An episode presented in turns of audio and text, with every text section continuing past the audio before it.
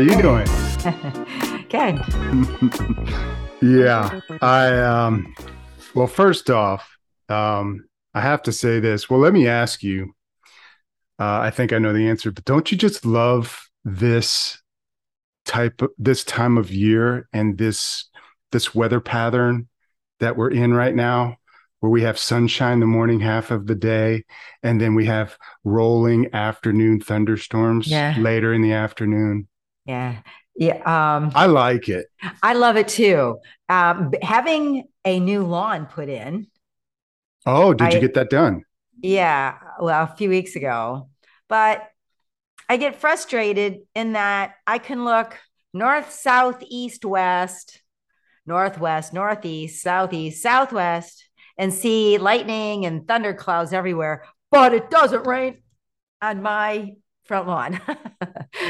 so it's crazy. You know, you mentioned that before a few weeks ago. Is it still doing that? Yes, yes, it That's... is. and I take and I take well, once in a while I'll get some rain, but I take screenshots of my radar showing this, and I send them to my mom because she just laughs out loud at it. It's just funny.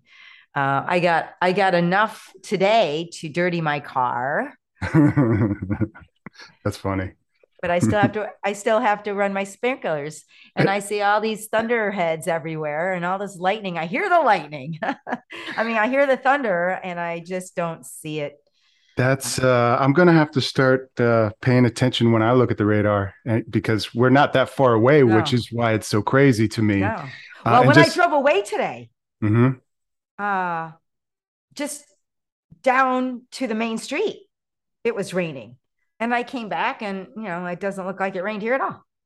That's insane. Know. It's Florida. That's you what know you're what, saying. You know what else is funny is you said it was just enough to dirty your car. Um, where, you know, I have several neighbors around me. You know, I'm on a golf course, so a lot of my neighbors are, you know, uh, uh, older, older in age. Um, I don't know if that makes a difference. But uh, these several neighbors are uh, in that age bracket, and they all uh, pull their cars out from underneath. They do. Uh, to wash under, it. to, to, wash it, so the rain washes their cars. That's funny. And a lot of day, uh, my one neighbor Carol, she gets oh mad when we when we're like you when when thunderstorms roll by and she moves her car, but they miss us yeah. and we don't get the rain, she she gets so aggravated. You know, I see her moving her car back and she's yeah. shaking her head. You yeah. know. well, my son told me that I wasn't doing my rain dance well enough, and in in years past, what I would do is put all my shoes outside. Certainly, if I put all my shoes outside, it would rain. But um, eh, but I quit doing that, and instead I put the convertible top down. Ooh. Yeah. yeah. That that worked once.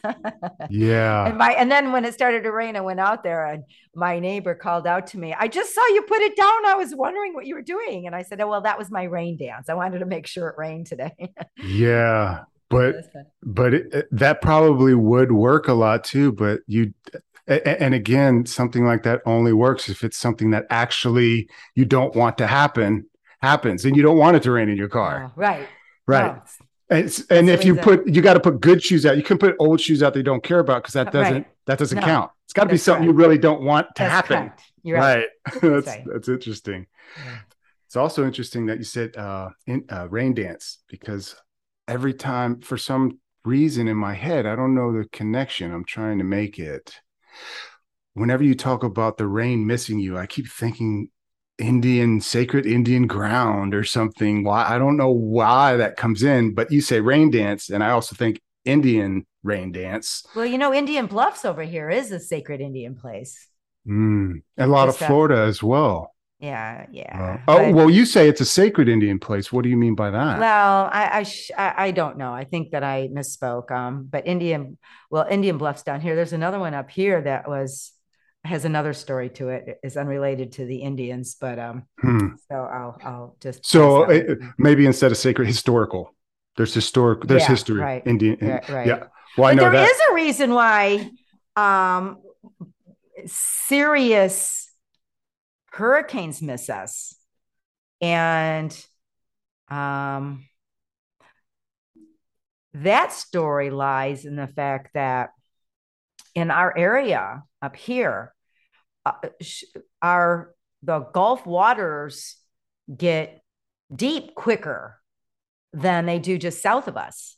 Mm. And the way I understand it, um, when hurricanes start forming and start coming up into the Gulf of Mexico, if they're anywhere near the coast, our coast, uh, they get sucked in um, south of us, south of Sarasota, because it's much shallower there. So the waters are much warmer mm. and it mm-hmm. brings it in.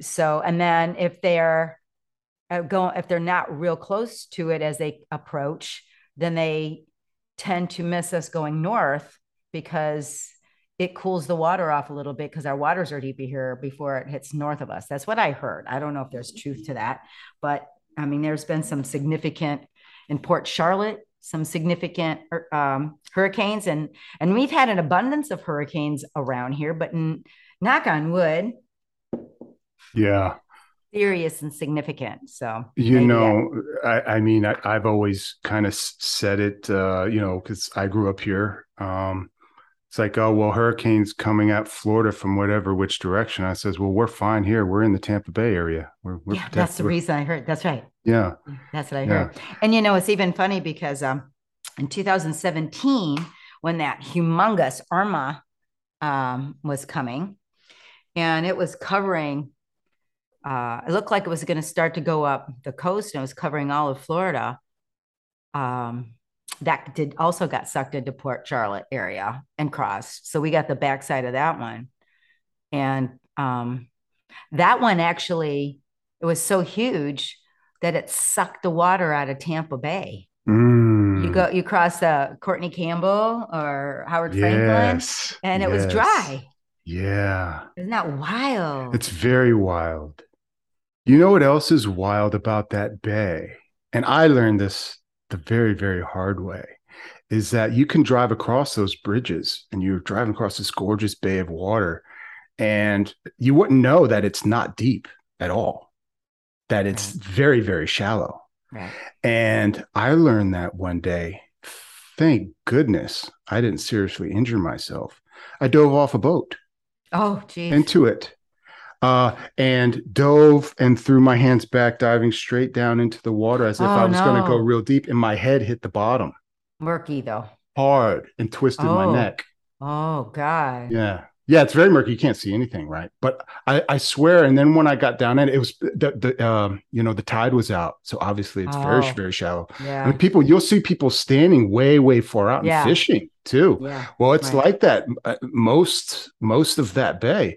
Well, this time, um, my buddies on the boat didn't believe me, and I could jump.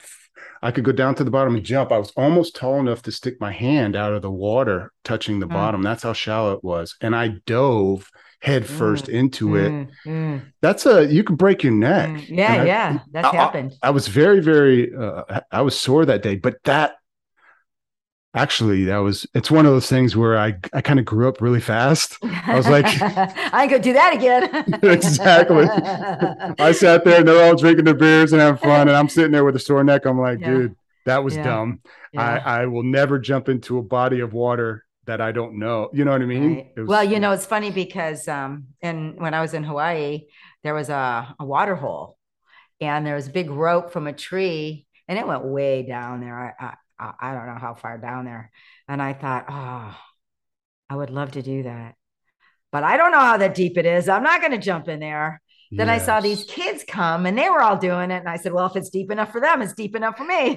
so I did that. Yeah. And it was still scary. Sure. Yeah. Yeah, yeah, I, yeah. I, I, couldn't touch the bottom, so it was a big hole, and it was way down there. So, and then you worry about, you know, holding your breath long enough by the time you come to the top, and then yeah. climbing out of it. Yeah, that was fun. Yeah, a lot of uh, at least I'm thinking right now. I mean, a lot of uh, just things that happened growing up around me when I was a kid. Uh, watering holes and any type of water situations where kids go play in water. We lose a lot of children that day yeah. I mean, that way, not that day. We lose a lot of yeah. children that way. A lot of kids drown. There's accidents, you know, stuff like that. And the gravel pits were, you know, up north where I came from, there were a bunch of gravel pits, and that's what they would do. You know, they dig dig for gravel, and then they they'd end up with the water holes. Yeah. My dad was my dad was telling me a story about a bunch of kids dying in those uh, pits. Wow. I'm glad you said that because I was going to ask and I didn't what kind of water hole you were talking about. Now I, I kind of got a picture. Well, the water hole, the water hole in Hawaii wasn't like that. The water hole in Hawaii was just natural oh. because it was surrounded by the mountains and and it just dove down there and wow. and there was a waterfall. Waterfalls right next to it. Yeah. So it was just it, yeah. I mean, yeah, it was. I have no idea it was in a mountain and right on the other side there's a more waterfall so it still went way way down. Uh, beautiful. That's it has to be right? Hawaii. Yeah i know. That sounds so, so, awesome. well you know it that was uh, that was fearful. And i you know i thought and I was in my 50s when I, I was going to say, so then you weren't really a kid at this point. No, you were an adult. I was okay. Like, I was like, I think I was 54, 55. And um, Still a kid, so, right? Yeah, I feel like a kid. Anyways, uh, but you know that by the way, that's what my name means. Julie Julie means uh, youthful spirit. So, Is anyways, right? uh, yeah, yeah. Um, so after I did that, and uh, we we went further hiking, there was another uh, cliff and to go down into another valley where I was told that too many people get stranded down there and can't make it back up. So I was advised not to do that. So I didn't. Um, but then when we were hiking in the other direction, I um, slipped on some stones in a in a waterfall like thing, and I started sliding down this waterfall, heading for that same thing that I did dive in. But that was pretty scary. I was I managed to uh, you know uh, hang out, get my foot wedged and hang onto a root, so I didn't slide all the way into it again. But felt like uh, wow. uh, I felt like like a movie like the Tombstone or something, you know, or they're falling down through there. That was that was so fun. Yes, scared, but it was so fun. it was beautiful. yeah, there's a there's a power there's a powerful line there between fear and fun. Yeah, you know yeah. that's why they made roller coasters. Well, they just shut down thought, another one today. you know, oh, is that right? Yeah, uh, I remember know. thinking at the time everybody's got to die sometime, and this would be mm. one awesome way to die. yeah. So I was afraid. You know, I don't know. Uh, I'm chopping this up, but I just heard somewhere recently about. I don't know if this is. Uh, there's certain people, and I think it related to. I was reading something about rock climbers, right? Because that fascinates free rock climbers, like the people that climb with no ropes and no protection. Oh, jeez. Yeah, yeah, yeah. So free climbing. Yeah, these guys are amazing and live right on that line, right? Crazy. Yeah, right. Crazy, but um, a lot of them uh, live by this. It's not a motto. It's not a religion. It's this type of, it's, and this is going to sound crazy, and I'll definitely would love to hear what you think about this. Um, and again, I'm not saying it exactly how I read it because I can't remember exactly, but basically along the lines of, they feel that their their time and day of death is already predetermined. Oh. So they can take as many risks as they want because their death is already predetermined so they have no fear of death. Hmm. so they isn't interesting right? I honestly never heard anything like that. Yeah i've heard but, people say that before but I, I don't i don't i don't believe in that predetermined destiny stuff myself. Right. With them it's just too chaotic death. and random. Yeah. Right yeah but it but the, where i came from it was it, i try to you know me i'm trying to i try to put myself from their perspective and yeah. think in their mind and i'm like well if i believe that if i had a solid belief that my death is already predetermined then that would give me the ability to do things and have no fear of death yeah, because right. I'm not yeah. going to die until that moment. Yeah. So that might be a cool thing to train yourself to believe, right? Uh, that's where I kind of was kind of yeah. thinking. Yeah. yeah. You know, it, it, it, was very interesting. Anything when I hear a new idea or a new, you know, and that's, uh, you know, that's, that's, that really it's worth makes, exploring. Yeah. Right. But again, this was in um, something I was reading specifically about these uh, very um, high, highly skilled athletes and famous uh, uh, rock climbers that yeah. do it without the ropes. The people with the ropes, like I've even, you know, it's like climbing a rock wall in one of those gyms or something. Yeah. If you fall, you know, you got the little rope, it catches you, right? Which, from what I understand, even if you're climbing a rock face or the side of a mountain, things can go wrong even with that safety equipment, sure. obviously, right? Um, but still to have that safety net, it's um it's it's almost a little comforting. Comforting. Yeah. Where from the eyes of those people that free climb, they say it's restricting. You know, it's they're all looking at it from the completely other end of the Oh, spectrum. Interesting. They're like, no, you're taking away from what the Oh. freedom, like the freedom that I get from climbing this rock face. If I Well, I was guess- tethered, yeah. so interesting. Yeah. Again, those perspectives from Yeah. other people's minds. And like we both said it when we started, Yeah. crazy what they do, right? Yeah. But the, to them, not crazy at all. Yeah. To them, like living life. Exhilarating. Yeah. Well, Exhilarating. that Yeah. fear of what you when you slid. yeah. That's I remember yeah. uh, moments of fear uh, in times of my life, adult and as and a kid, where I'm laughing and I'm holding on to this guy on the back of a Yeah. motorcycle, and I'm like, oh, you, you know, I'm thinking I'm gonna die, Yeah. and but but still, I, uh, Yeah. at, uh, uh, you know, it's weird, scared and fun. Like again, yeah. the reason they build roller coasters and bungee jumping and all this What roller coaster did they close? uh some six another uh, uh Six Flags. There Which was one- where one Six- Uh, I don't know. I just don't caught the news story. Oh. um, Because I love roller coasters. I've been to a bunch of them all over the country. So I just yeah, yeah. um, I heard uh, one of our uh, the weather guy that I watch on the news uh, the news station in the morning. Um, I like him a lot. He's great. He has some good stories. But um, they were talking about the roller coasters and and he said something. And I kind of thought about it. I'm wondering. I'm wondering if I'm along the same lines as him, where he loved them, and then at some point in his late 30s, early 40s, all of a sudden, it- he was that was right. it.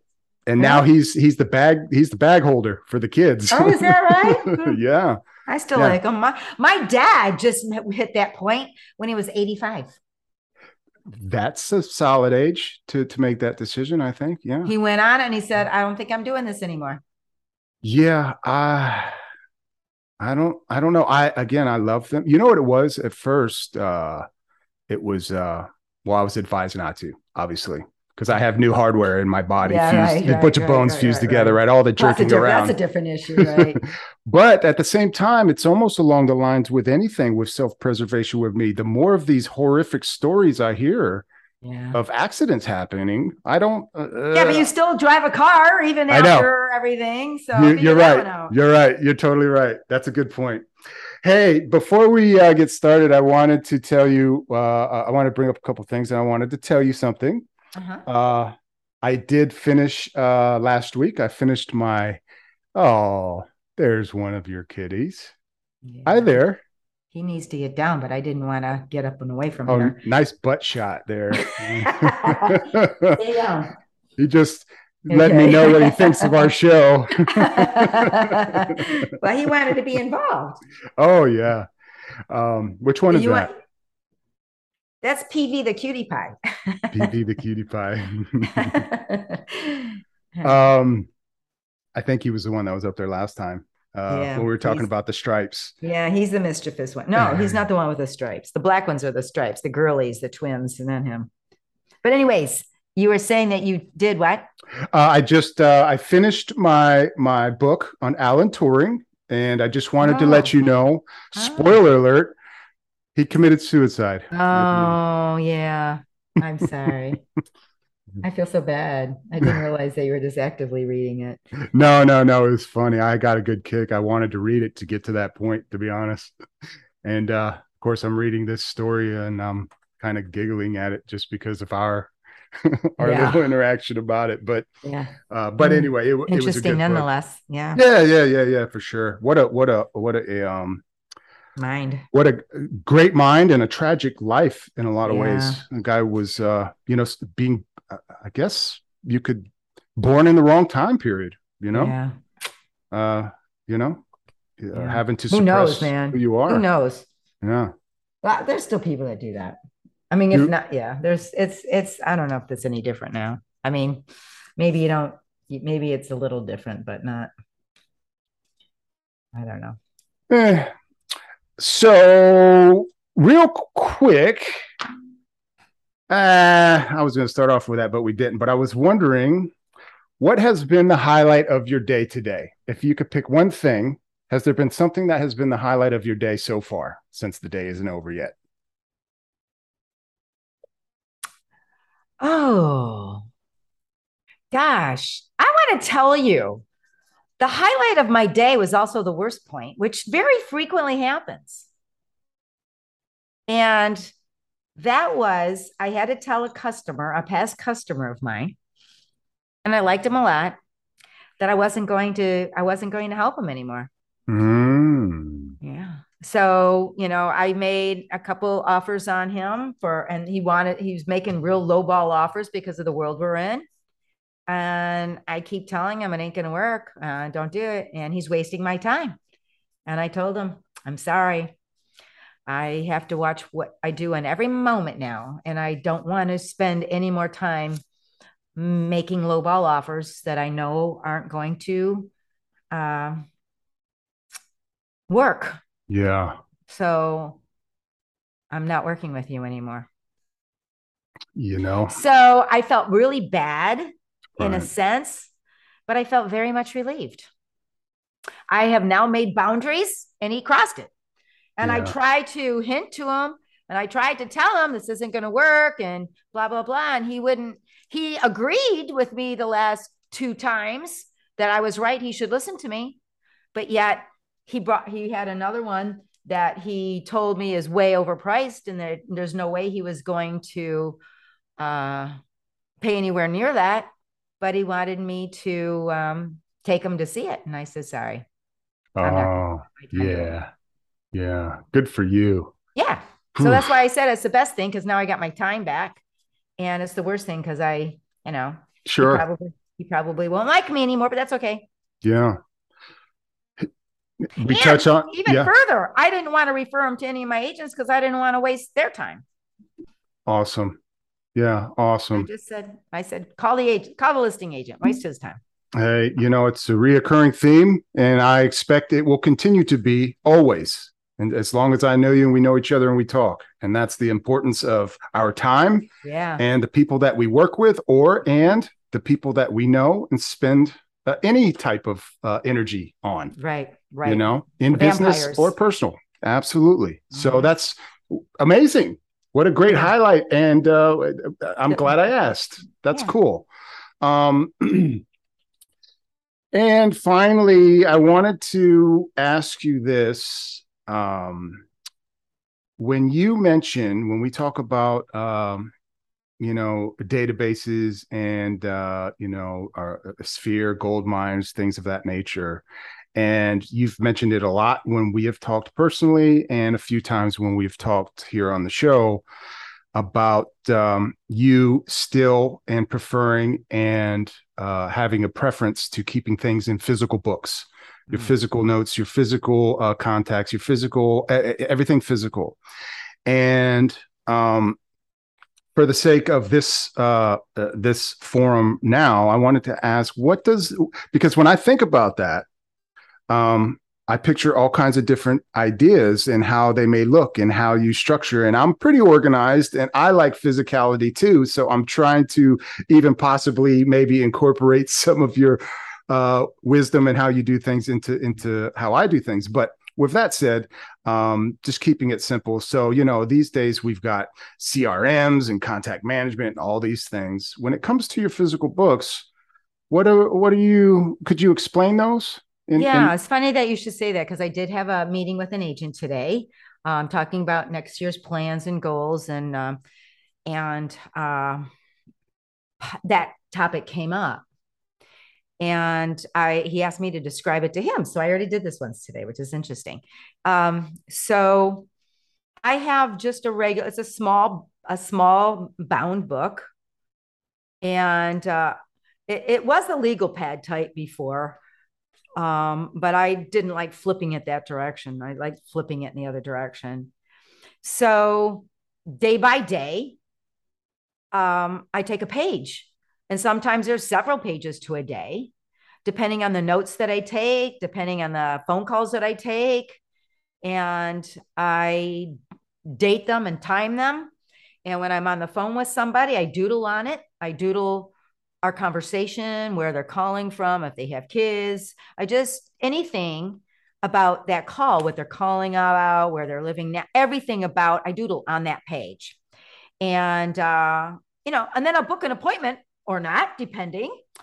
Um, but anyways, the next, the next page, I turn that over.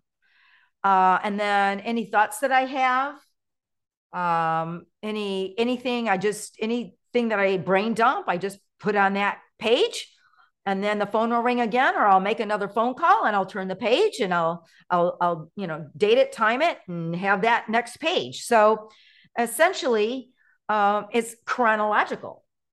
And when yes. i'm done with that book i keep it aside and i get a new one. Yeah. but in the mornings um, when i'm you know you always at night you always have your list of things to do. You always have your list of things to do and then at the end of the day um, I never come close to finishing my list of things to do, and I carry it over. Mm. And um, some of them get lost, but even the list of things to do, I put in that. So in the morning, when I'm starting my day, I'm filling my brain, I, I just thumb through it.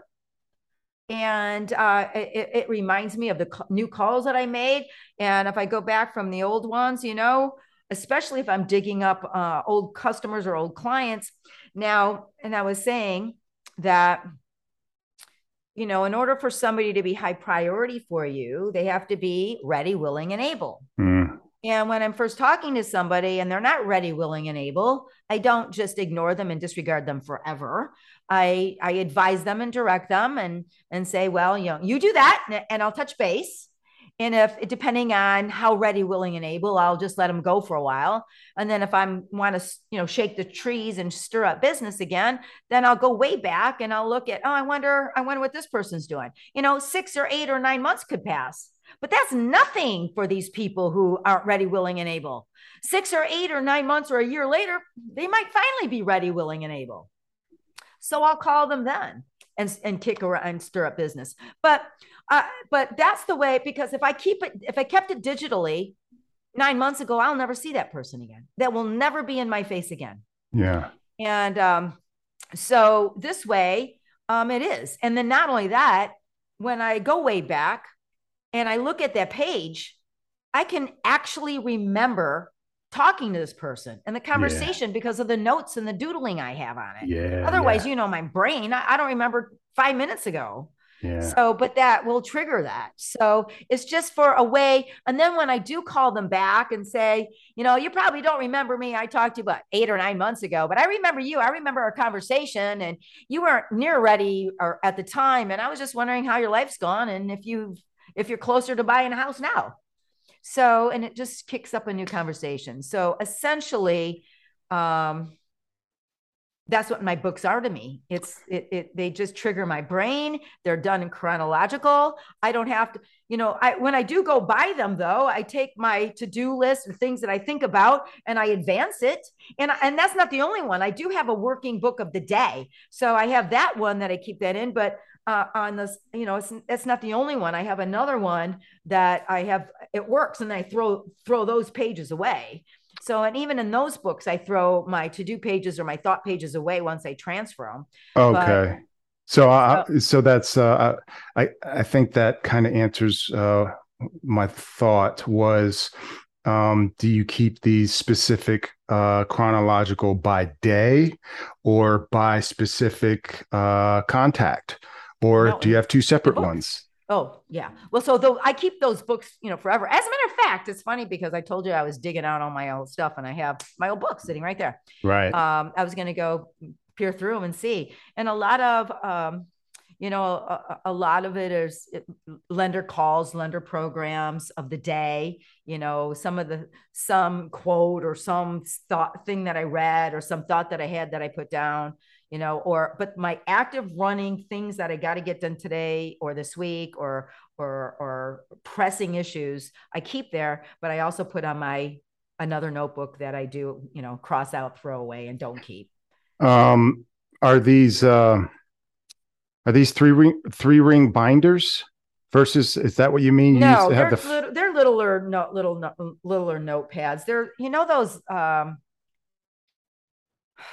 I guess explain this to me. So if you talk to someone uh, and uh, and you you were kind of talking about you know putting them in your priority ladder, right? They're you know they're not high priority. They're you know touch base with them down the road, right? Yeah.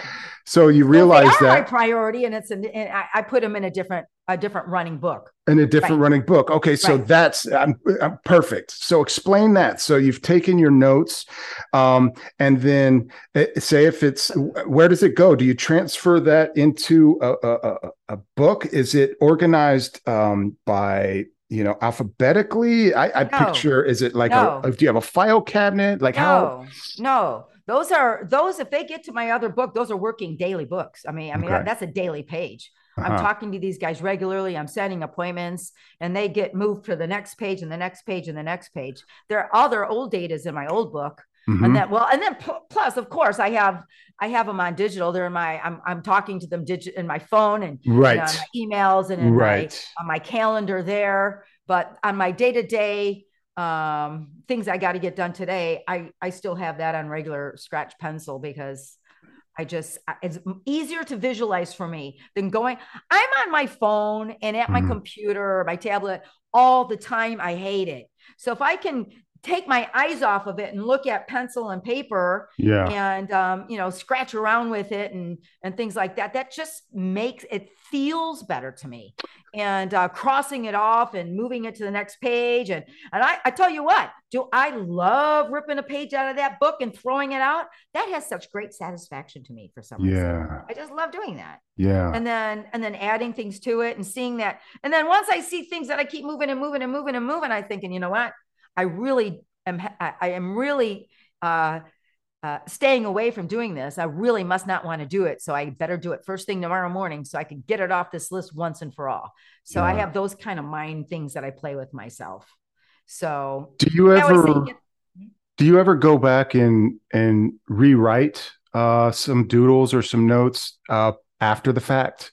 Like you go back and look at it later that afternoon and, and kind of you know maybe you were writing so fast that it, maybe you don't understand it so you kind of uh, create a new page and clean it up or do you just leave it no. how it was? No because when i leave it how it was that totally remembers i told that's what you call mind mapping well the, yeah and, and, that brings me to what we should talk about that too but um uh note taking.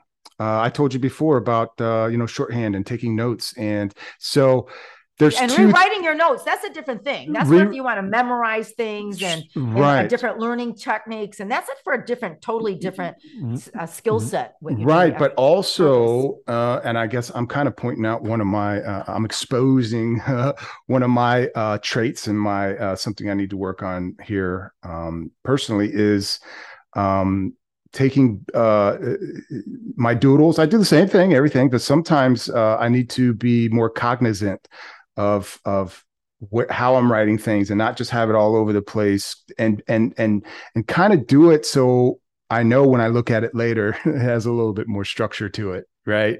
Because sometimes I I'll get off the phone I'm like, okay, I understand this, but sometimes I'll immediately write it fresh so I know when I look at it in three hours, I'll understand it. And that's me. Yeah. And I can fix it real easy. I'm just being very nonchalant. I think I went, I think I went through that process too. Because I never used to date and time it. Right. I date and time it now. I always put the time on it and the date on it. And I never used to do that. Yeah. I so there and that hugely important. In fact, I started doing that again because you said that you do it and it reminded me. So this week's notes and this past week, all my calls right up in the top left corner, the date and the time immediately, who it is. And if I make a call, I left voicemail. And then when I call right. them uh, later, I use the same, same page, right? That's correct. Um, That's right. But I and guess what I'm also, I should say that too on that little book that I have. What is that? A an eight by five by eight little book? Mm-hmm. Eight Eight is big. Anyways, they're not big. They're five by seven, maybe. No, yeah, something like that. Those little books. Yeah, they're they're right. not big. Yeah. If um if I am reaching out to a contact and have to leave a message and haven't reached them, I'll leave the rest of that page blank. Mm-hmm. So I mm-hmm. can go back to it when I do talk to them. Right. And put the new date and time right there. Okay. And then I abandon them on those notebooks once they become somebody that I'm working with. I no longer attach them that book and now they're working and now so they're in does, a different does each person get their own notebook it, No, No, no. no. So how do you how do you uh, As soon do as, those- as soon as I get an appointment with them, Mhm, once I have an appointment and see them face to face, mhm. um, and and and they're uh, an actual ready, willing, and able top priority person, I Mhm. abandon them from that, and then that's what I start, you know, putting him on my working book. So that other one's more of a that other one's more of a, you know, working at the business than working in the business. So I guess you you could then there's multiple people throughout multiple page. It's chronological, right? So you would have to flip back uh, if you talked to someone last Tuesday.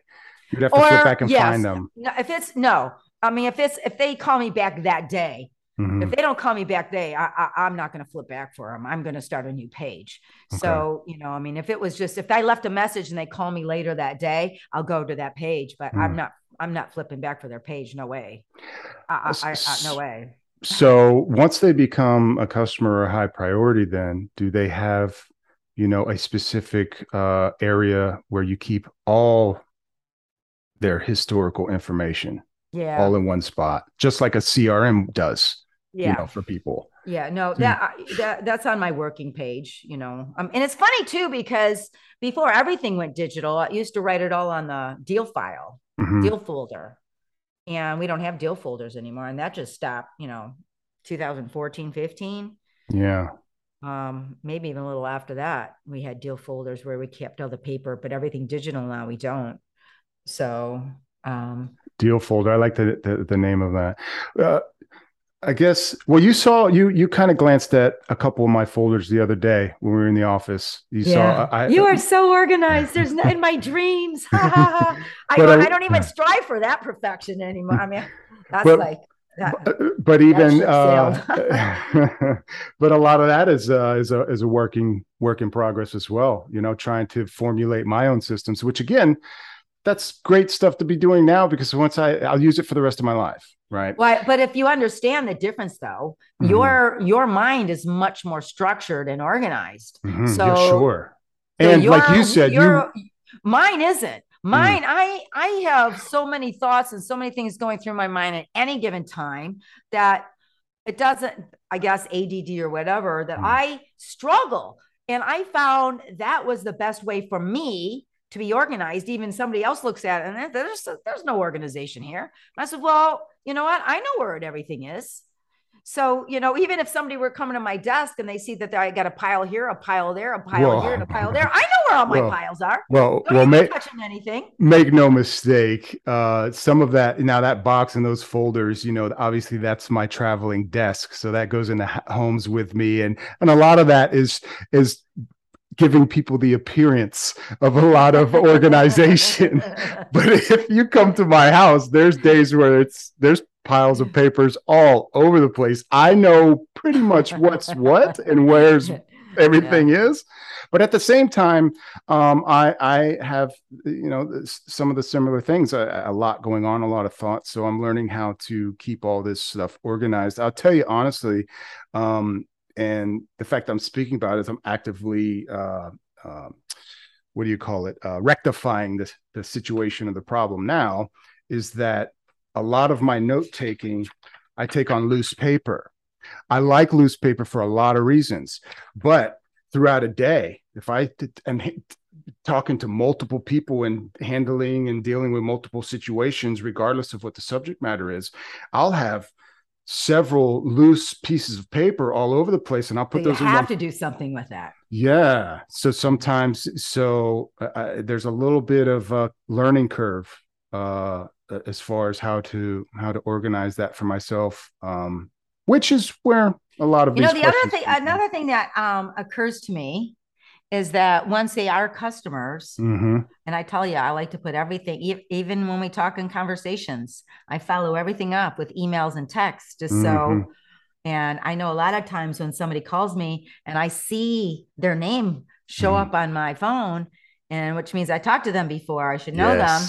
Um, if I don't remember them, I'll let it go into most of the time it goes into voicemail anyways, but I will go back to my text with them and to my email Sure. and research anything that I had before I ever call them back, just so I can remember what the last time I talked to them or if I talked to them or what it was about, just so I Mm. have some basic Yeah. understanding of You know, I'll put on there. um, their name um, and whether it cuts or whatever. But a lot of uh, some of them will put labels, so when it rings, Yeah, it, it says uh, it says, "Don't answer. Read notes first. Oh, And then that tells me, okay, don't answer. Let it go to Oh. voicemail. Go back and check my notes on this before I call them Ah. back.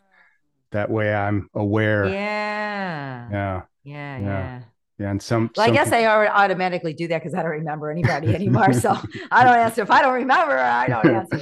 Uh, some of them I'll put in bold letters. Don't answer. Oh, read notes first. And usually if it's like that, that means this was this is someone I probably don't even want to call back anyway. Yeah. but um it's uh, going back to the you know the books and the the note keeping and the information storing and and and these things.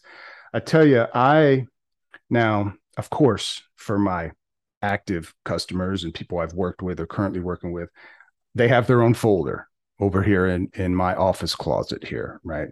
Um, and uh, I like that obviously, and I think I'll always, hey, if 10, 15 years from now I have to buy, you know, more filing cabinets, I think I'll always keep those Mm. forever and ever. That way, Mm. you know, just keep a file on them.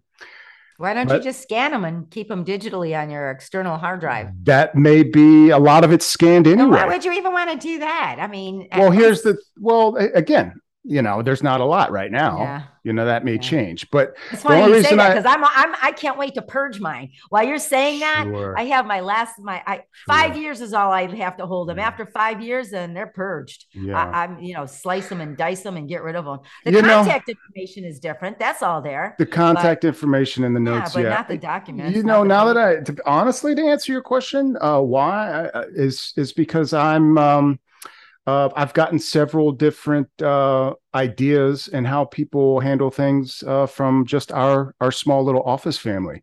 You know, we got uh, Tom in our office. He's he's like that. He keeps everything in, in file Yes, folders. So I'm, I guess that the real Yeah. now that I'm I'm being self-aware and why I'm doing things right now as we're speaking of it, I'm testing things. yeah, That's sure. what I'm doing. That makes sense. I'll tell you this. Figuring out what works for you. Uh, Yeah, figuring out what works for me. And That's right. It right. actually Good. is half and half. So Tom's files will have everything, right? Mine don't. Mine's kind of half and half.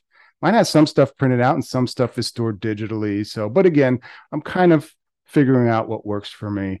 But I do bring those up to go back to your books and the note keeping and where I'm coming from when I picture um, how you may be going about this because and of course i got the answer now i'm picturing well well maybe she actually has a book on every single person and she's got like this library wall Oh. of books and she keeps them in this order and then i'm like again these are just brainstorming Yeah. ridiculous ideas right but i'm just Yeah. it makes me think well what is she doing and how is she doing this because I will rob someone else's uh, Yeah. ideas all day long if I can incorporate it and and and and modify it to work for me. And there's know? more than one way to cook an egg. Right. Yeah.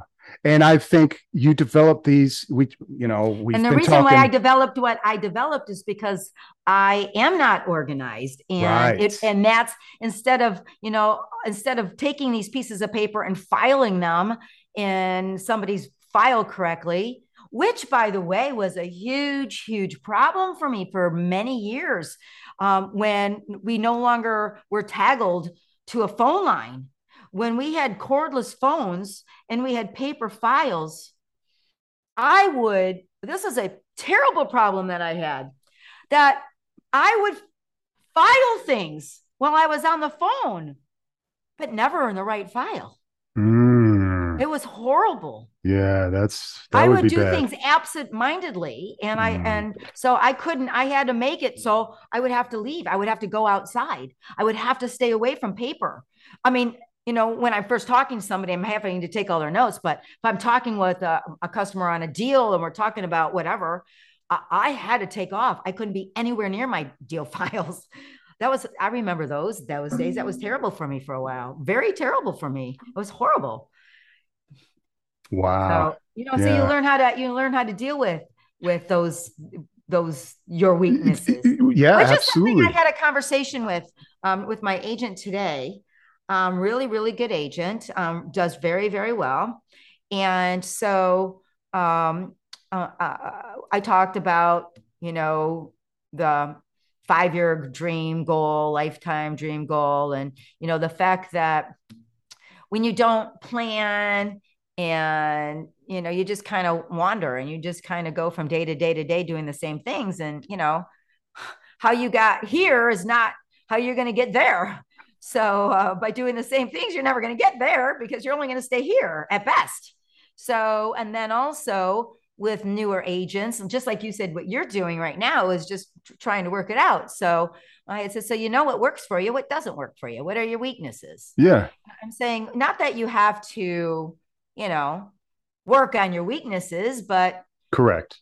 Some, but sometimes if the weakness is causing you is standing in your way of your goal, then maybe you do want to conquer that weakness. Sure, that's self-authoring and uh, self-awareness and figuring these things out. It's all it's all part of the process, if you right. ask me. And most you people know, aren't most people aren't cognizant of that. Right. Most people said, well, you know, I've been relatively successful. I had a good year. If mm-hmm. I do the same thing next year, then I should have a good year next year. But that's yeah. not always, and that's not always the case, especially as the market changes and yeah. and things change. And and and and last year is never good enough for this year. Yeah, I, I right. I, I find uh, one. There's again so many ways to go about these things, but one thing uh, that I find useful is, like I said, asking other people how they do it. Mm-hmm. You know, how do you handle this? What do you do? What you know, what's going on? And then one, they like it because you're asking them about themselves. Mm-hmm. Everyone likes to talk about themselves, and you're building rapport there. And at the same time, you're getting you know notes and tidbits. And of course, I'm talking about your peers, the other people you work with in your industry uh, on this specific point. Yeah, make sure you ask the right people. I mean, that's gotta, true too. you, ask, you ask somebody that doesn't do any business, well, maybe that. Well, I'll be sure not to do it that way. it kind of goes along the lines with how we started, right? Uh, uh, the whole, you know, who we choose to, right. you know, uh, uh, um, expend energy on, right? You, yeah. yeah. So that's that's a given, at least for for me and you. But but you're correct. You know, for anyone out there, don't just, uh, you know, be, you know, hitting it up with everybody. You know, uh, just because again you know they they'll, they'll be happy to waste your time but maybe they're turning their wheels wasting their time because they don't want to work they just want to talk to you yeah yeah i'll go to lunch yeah i'll go have a beer do you know, yeah, I, I told you, I remember saying that in my offices when everybody used to come to the office all the time before computers and stuff. And they had, you know, and cell phones. Everybody came to the office to use the office phones and the office, you know, they had their own little cubicle and everything. And it used to drive me crazy because it was just like high school. They would oh. get these little clicks and they start talking about everybody. And, and I would, I, I was younger than everybody. And I kept saying, you guys, I, I feel like a, I feel like a, a babysitter here. You're yeah. not making any money when you're in here talking to each other. It's, Are you going to buy a house from her? Yeah. Are you going to let her sell your house? I don't think so. It's the, it's the strangest and the worst environment ever. I've never, I've worked in, in companies where, uh, well, my last career where I would hit the corporate offices once every three months.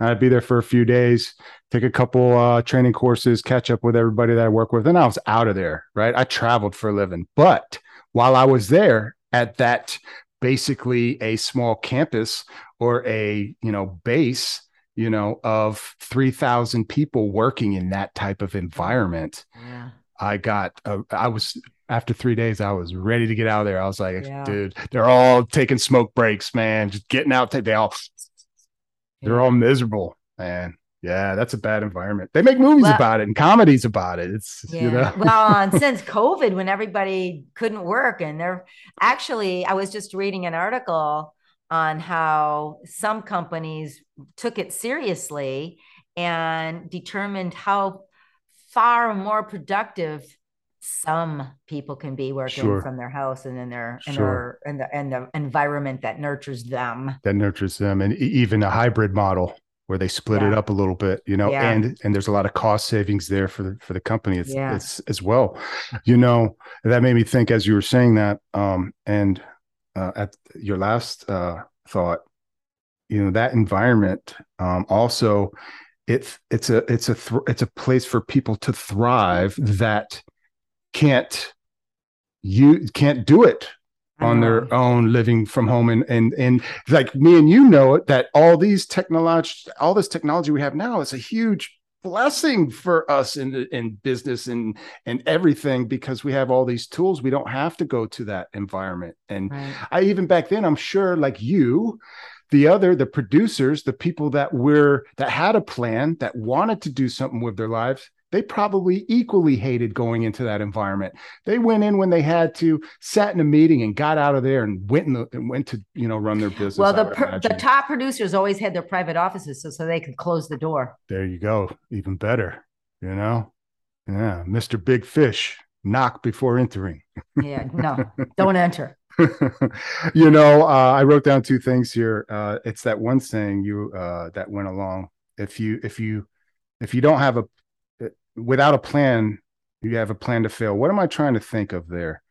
You either, if you're not, eh, eh, if you fail to plan, you plan to fail. Isn't that the saying? Yeah. Yeah. If you fail to make a plan, then you're planning to fail. Right. You've got to have a plan. You got to have a direction. You got to have a goal. And well, the, you know, and- even even I know again, um, depending on a person's organization skills and sometimes you know you're and i i say this to people because most people don't actually have a written business plan mm-hmm. they should but they don't and um you know dissecting it down to how many calls do I have to make? How many people do I have to see today to get my to get an appointment? How many appointments do I need before I get a listing? How many listings do I need um, uh, to get a sale every day, or or how many uh, or you know how many of them don't sell? In different markets, certainly will will change those stats, and a lot of people don't even know their stats, and yeah. so you have to know your stats and so, like the conversation that we had today, Julie, I, I don't know those things. I don't have time to figure out those things. And I said, Well, the point of it is, if you did know those things, then you would have time because it's different than just chasing your tail. Because yes. you can, so, um, and that's the whole thing that I see happen with new associates because I tell them you have to get these systems down before you get too busy. Because if you don't get them down before you're too busy, then you're too too busy to get them down. And and you I see that all the time. And then there's burnout after that. Mm. So part of that and again, the the the plan of action can be written down. It should be, especially when you first get started. But yeah. at least have a vision in your head. There at least go. have at least have I made a hundred thousand dollars this year. I'm going to make a hundred hundred and fifty next year, and by and by year five, I want to make at least two hundred thousand dollars a year. Yeah, I'm a fan. Have of that because I, I told them, and I brought it. I still have it. Um, I did that. I was at this uh, function that they made us write down a five year plan, and uh, so I did. And yeah. in five years, I think I hit them all but one. Yeah, see, that's and, that's the and anecdotal. The reason being, and the reason being, and there's a reason for that, mm-hmm. is because t- couple couple things come to work and play here. Number one is by writing it down and thinking about it, and and and, and visualizing this for the second that you wrote it down, your mind incorporates that. And so everything that you do works towards that end. If you don't have any end in mind, then everything you do every day is not working towards any end. No. So it's just you're creating that big picture, and your body changes all the little pictures to make that big one a reality. Yeah. So that's why it's so important. Now, to know the details on how many calls did you make today? Um, how many appointments did you have this week? Then if you don't know that, then how can you how can you get better? Right. Exactly. How can you set your minimums? That's right. How can you say that ain't good enough? And I have work, to do more. Yeah. And you work on these things, you work on these things, you create these habits now, and right. you get they become so good. You do it, you you can you it flow, it's in your head. It's That's in correct. your head. It's hard at first because Right. you're thinking, you know, it's the whole Top bottom down up, top down. bottom. That's right. But you develop these habits now. And when it, and then when you don't do it, Mhm. your brain throws up a red flag and says, "Hey, yeah. what are you doing? Yes. You better feel anxious because you didn't do what you're supposed to do. I know what you're supposed to do, and you're not doing it." Yeah. So anxiety and anxiety. But then you say, "Why am I feeling anxiety?" Well, you're feeling anxiety because you didn't make your you didn't make your uh, you didn't make your calls today, Hmm. or you know you didn't do you know. So, and as a matter of fact, let's just say, let me just point out this too, because the opposite holds true. Um, without knowing that, uh, your numbers and what you're what you're slacking on um, if you just go day by day by day without having that end in mind, you will feel anxious. You will feel anxiety, but you won't know why. Mhm. And that's even worse. So if you know why, then you can fix it. But if Yeah. you start feeling anxiety, because why are you feeling anxiety? Because your brain knows what you should be doing and you're not doing it because Yeah, you, you- you have trained your brain to something. Mhm. And um, you know, I've known agents that, you know, if they're not out there, you know, doing an activity that they do, that they train their mind, their mind's used to this activity, their mind's used to this activity, and all of a sudden they're not doing it anymore, they feel anxious. But that activity wasn't, it wasn't a valuable activity. But your mind doesn't know that it's valuable or not. Your mind just knows I'm used to doing this and I want to continue doing this. That's the reason habits are either the best of slaves or the worst of masters. So when you get started, you have to know where you're going Yes.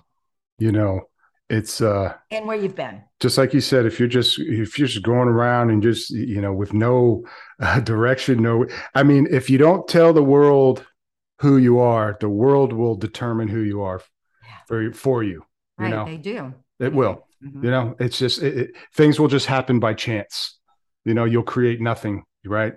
Um, you know, and, and at the beginning, it is while you're working at your business and you're developing all of these that's it's the best time to start developing all these habits and and and investing the time even uh, with things that are tedious or learning a new uh habit. Like you have to learn it so you're you know exactly what you're talking about but you invest that time now and then when you're busy and down the road and you're rocking and a rolling it's now part of you. You've you, you know, or those are the t- th- those are the things that when you're rocking and rolling and you know it, that you off to your assistant.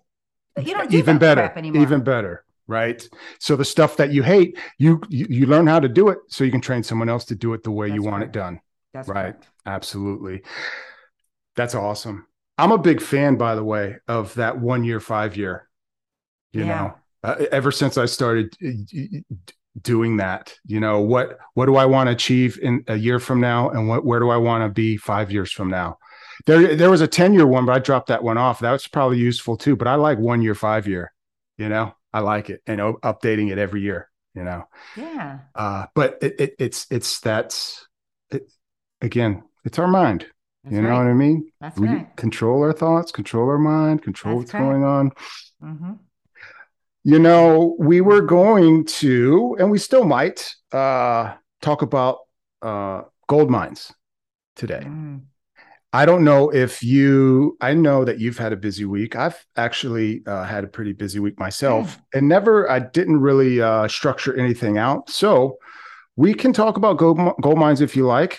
Uh, actually, let me back up. I was going to ask you uh, on the tail end of that. Did you have anything prepared on gold mines specifically for today? You know, uh, just the what you happened to you Mm-hmm. and uh, what happened to our newest agent. As anecdotal stories? Yes. On, Okay. On, you know, nobody, I- and I tell this to new agents. I say that the first thing that you need to do is to create your gold mine, which is a database of your sphere of influence of all the people that you know, and a minimum of 100. And I go on to tell everybody that we call it a gold mine for a reason. And even though this is the first thing that you have to do, and even though this sets you up on how to prospect and how to practice your dialogue and how to set appointments, nine out of 10 agents will not do this. And as soon as they don't do this, I can tell you that they probably won't be in the business anymore because they're not learning how to do the most fundamental part of this business is prospecting. So anyway, um, you know, we used to use Rolodex cards, which was fun. Yes. uh, and uh, I and, like the Rolodex. Yeah. I'm a fan. yeah, I was too. I was too. And um, they still st- sell them at Staples. Do they really? They actually do. Yeah, or Office Depot. Yes. Wow. so, and uh, like his very first call that he made, he had somebody that was just needing to buy a house. That's fantastic. So, so it was very exciting. And I told you, you know, yeah. to shake yeah. the trees, the first thing you do is yeah. hit your gold mine and your past customers list, which is a part of your a, a, part of your gold mine. It it it enters your gold mine, your past customers as part of, and then you did that. And the first call you made on your past customers, you got you got a deal. Yeah. So, and that's how fundamental it is. And uh, so I guess um, you know, the only thing that I can really say to start without going into the actual dialogue that you hone. Mm-hmm. Because I also tell new agents that you're going to say the same thing over and over and over and over and over and over again, and it'll be second nature to you. I'm going to give you some different dialogues to uh, work through on your own, but you have to hone it. It has to become yours. It has to be with your personality. It has to be with your inflections, and and then once you got it down, then you'll have it down forever. But but at first you don't have it down. You have to work through it. And so, what better way to work through it is with people you already know. So that's that's your gold mine. Um, but once you start uh, your gold mine, and also there's you know a gazillion uh, contact managers out there or CRMs, I guess they call them now. Um, but Google works just fine for me. Right. And uh, I mean, even better because if you use Google email, I mean, it's all easy. And um, and then you actually, I would suggest to contact five via text or email, or as we did in the day, US mail, to let them to to let them know send it the reason why we do it us mail is to send a card or a bunch of cards and to say hey i just wanted to let you know that i'm you know working in i, I got my real estate license i'm working full time and i'm very excited um, and I, I am trying to shake the trees and get some business going. So um, who do you know that uh, uh, who do you know that wants to buy or sell real estate? So the reason why i have them reach out in writing first is again the way our mind works. You know, if you just call somebody right off the bat, um, they might be in the you know, they might be in the middle of something and their mind isn't on it, you know, mm. and it's great to talk to you, but no, I don't no, no, I don't know. But if you let them know, and I say five at a time to get started, and then you you plant that seed and you call these five the very next day and you have the conversation hey you know i sent you this i sent you the email and i sent a bunch of people but i started to think about you um, and it has been a while since i talked to you. Um, how's it going in your world? And then you listen to them that build rapport you listen to them and they'll tell you but since you've already reached out and told them that you're in real estate and already asked them if they knew anybody that was going to buy and sell real estate their mind works in their background. And so now when you ask them again because you always close you always ask for the order before you say goodbye they'll say, by the way, you know, when you said that, it made me think, you know, my next door neighbor is talking about moving. So you might have a much better chance of getting a lead that way because their mind had an opportunity to mull it over unconsciously, subconsciously, um, while they're sleeping or whatever. When you ask them, who do you know that's moving? You know, even say it the other way. Everybody knows somebody that's moving or wants to buy a house. Who do you know? You kind of like putting them on the spot, and their brain thinks, does everybody? Who do I know? And so unconsciously they're thinking about it. So when you hit them up the next day, um, and ask them again, they'll be more likely to give you um, somebody. Yeah. So, and then that's also the reason why I say do five a day is because it's, um, you know, a small win. You can do five. Right. If right. Do, if you if you hit everybody at once, there's no way you're going to call everybody at once. It's insurmountable. It's, but if you just do five, and then you can get past that five, I can do five. That and just like many, uh, uh, you can apply that to many things. Uh, it's almost it's not necessarily burnout, but sticking. It's, it's small goals, small yeah. successes. It's it's like don't try. Rome wasn't built in a day. Don't try to do it yourself. No. Right and right. and it makes it more manageable. Whereas if you try to do everything in one day, you, maybe it is burnout. You're like, I don't want to do this. This is horrible. But you well, and the other thing is, it also gives you time to um, have some uh, uh, reflection on it. Sure. You know what happened? even Did between, I say everything I was supposed to say? Did I be- said this? right even between calls you might you might right. be might be so happy to get off the call because it just went disastrous and yeah. you're like okay let me read let me think about what i all what, right you what know what just happened right? i also want to just say this about that um, i also learning the hard way um, that when something goes disastrous you know what does yin and yang say when mm-hmm. something is disastrous you got that beauty on the inside so you take something disastrous you know and call them back and to the truth quick boy, did I mess that up. This is what I'm so sorry I said this and I felt so awkward and I apologize and blah, blah, blah. But this is what I meant to say. And it's it's an, it's another chance for you to reach out and talk, uh, touch somebody and be human with them. Yes, and human. Instead of, yes, instead of leaving leaving and never talking to them, them again because you made yourself look like an idiot. Um, you know, suck it up and call them back and fix it. Plus, you never know what the other person's thinking. Right. It was horrible to you, but they might right. not even have noticed that. Yeah. Oh, and maybe they too. thought it was kind of funny yeah. that you were yeah. a little nervous about it because oh, you just like told them you're a new realtor. I, yeah, you know. I never called that back. right. Uh, but um, also, um, and uh, you told me this, and it rang true. Um, even if it's uh, even if it's a- after you did a deal and and maybe uh, the deal uh-huh. wasn't the greatest and they weren't the happiest with you, you reach back out to them anyways. And a lot of times, man, they again, you don't know what people are thinking, and you're human. And sometimes, hey, listen, this is true. Some, uh, and I don't know if this is true for both uh sexes. Apolog- I apologize if uh if I'm being inconsiderate in any way here, but I only know from the male perspective. But some of the best male friends in existence, this rings true, didn't like each other at first, or even got in a fist fight altercation at one time and it was that but they bonded. Like they went through mm-hmm. something. They they had a problem with each other but they became friends and they're usually lifelong friends mm-hmm. right?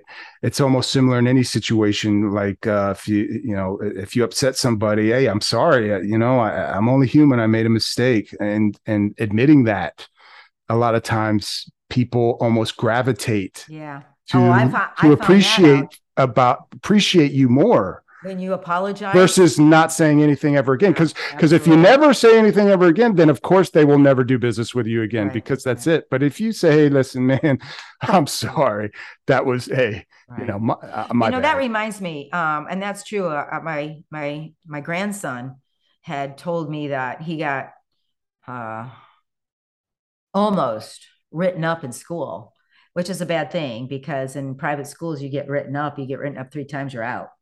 And I said, Ooh, that's not good. What happened? And he said, I'm not really sure because we're supposed to be working in groups, but he yelled at us because I was talking too loud. And but we were all talking and he didn't get just mad at me, he got mad at me and whatever this person's name is. And I don't get it because we weren't any louder than anybody else. And it seemed terribly unfair. And uh, so I'm thinking through this. And I said, you know what? It might not have anything whatsoever to do with you. You don't know the conversation he had with whom right before he said that to you. He might have heard something or felt something or read something that put him in a bad mood and he lashed out at you guys for for something. So um anyways, he later told me that coach came in and and apologized to him for that teacher going off on him. So that, you know, so you never know what the other person is thinking or feeling yeah. or whatever. Yeah, you really don't. You know, uh, especially, I mean, this is anecdotal for me for so many situations, but even like uh, a, uh, maybe not public speaking, but you're speaking to a small group of people or or any situation that you're still learning how to navigate and be comfortable with, and you'll have the you know the the the shaky knee syndrome and your palms are sweating and and you feel like when you're talking it's like a little bit jittery yeah, but yeah. and they literally may not even notice that yeah. at all that's a whole self thing that awareness thing that's happening you know it's so funny uh, did i tell you the story i was in a, a public speaking class no, and, but I'm fascinated already because this interests me. I'm actually taking a course right now on public speaking, so go for it. So um, I was standing up in front of the class and I was so I was I was so nervous that my kneecaps were bouncing up. I'm sure people could see that.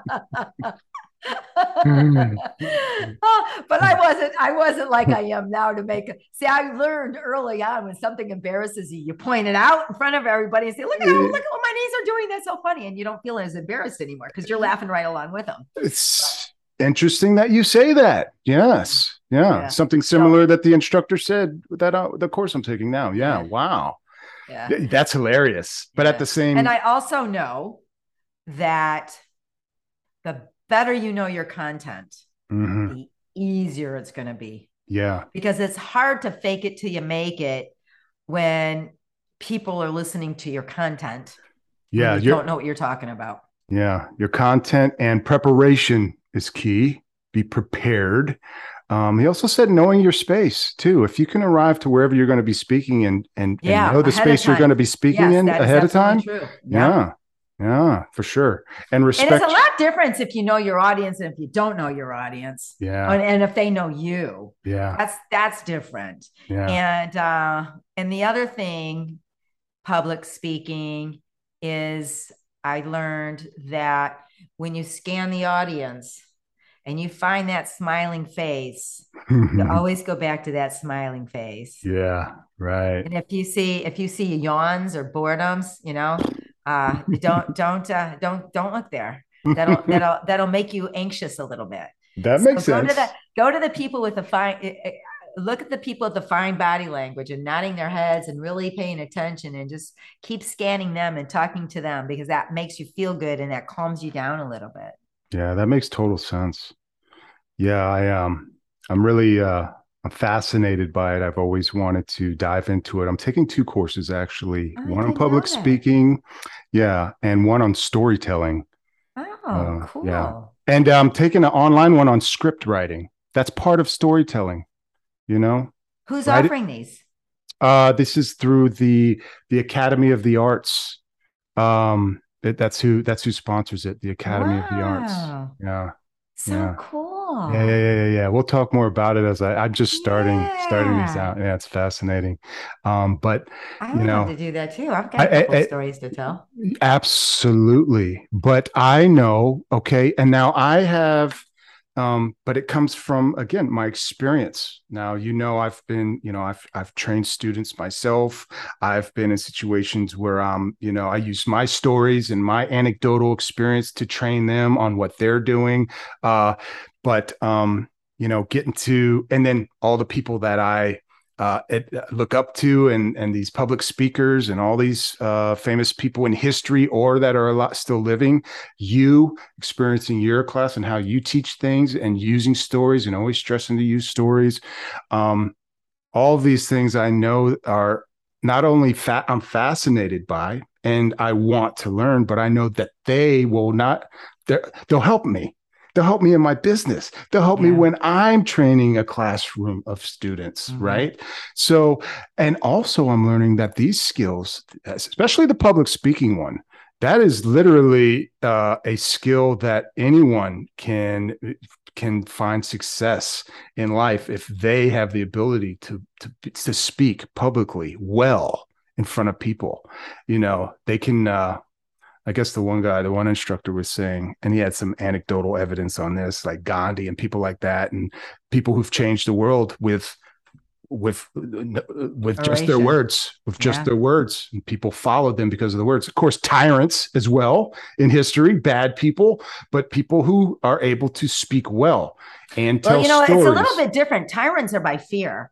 And that's a whole different that's a whole different mindset. That's a whole different way. That's they, different that's different than what you're the the well, storytelling and the different I, well, not the but I, I think the public speaking part right? And not the not the subject matter or the reasoning behind it or mm-hmm. where it's coming from but the ability ah. to speak to masses of people and, and and have them enamored listening to, yeah listening to you and enamored by you you know you can turn people to do a bunch of obviously history shows us some evil stuff you know mm-hmm. um but uh but anyways back to where that whole um discussion uh uh came from was uh, uh, I bring it back to this. So not uh, talking publicly, but even uh, uh, now. So I'm speaking to a potential customer or a brand new customer, and I'm still learning a lot of this stuff that I'm saying that will down uh, in the oh, future right. become a right. natural muscle memory thing right. that I uh, incorporate and I say all the time. But I'll find myself uh, fumbling a little bit or hesitating or forgetting something altogether and mm-hmm. having to pivot and I pause and I redirect and I come around. Mm-hmm. And mm-hmm. uh, but what I've developed really quick, and correct me or give me your opinion or tell me if this is good or bad.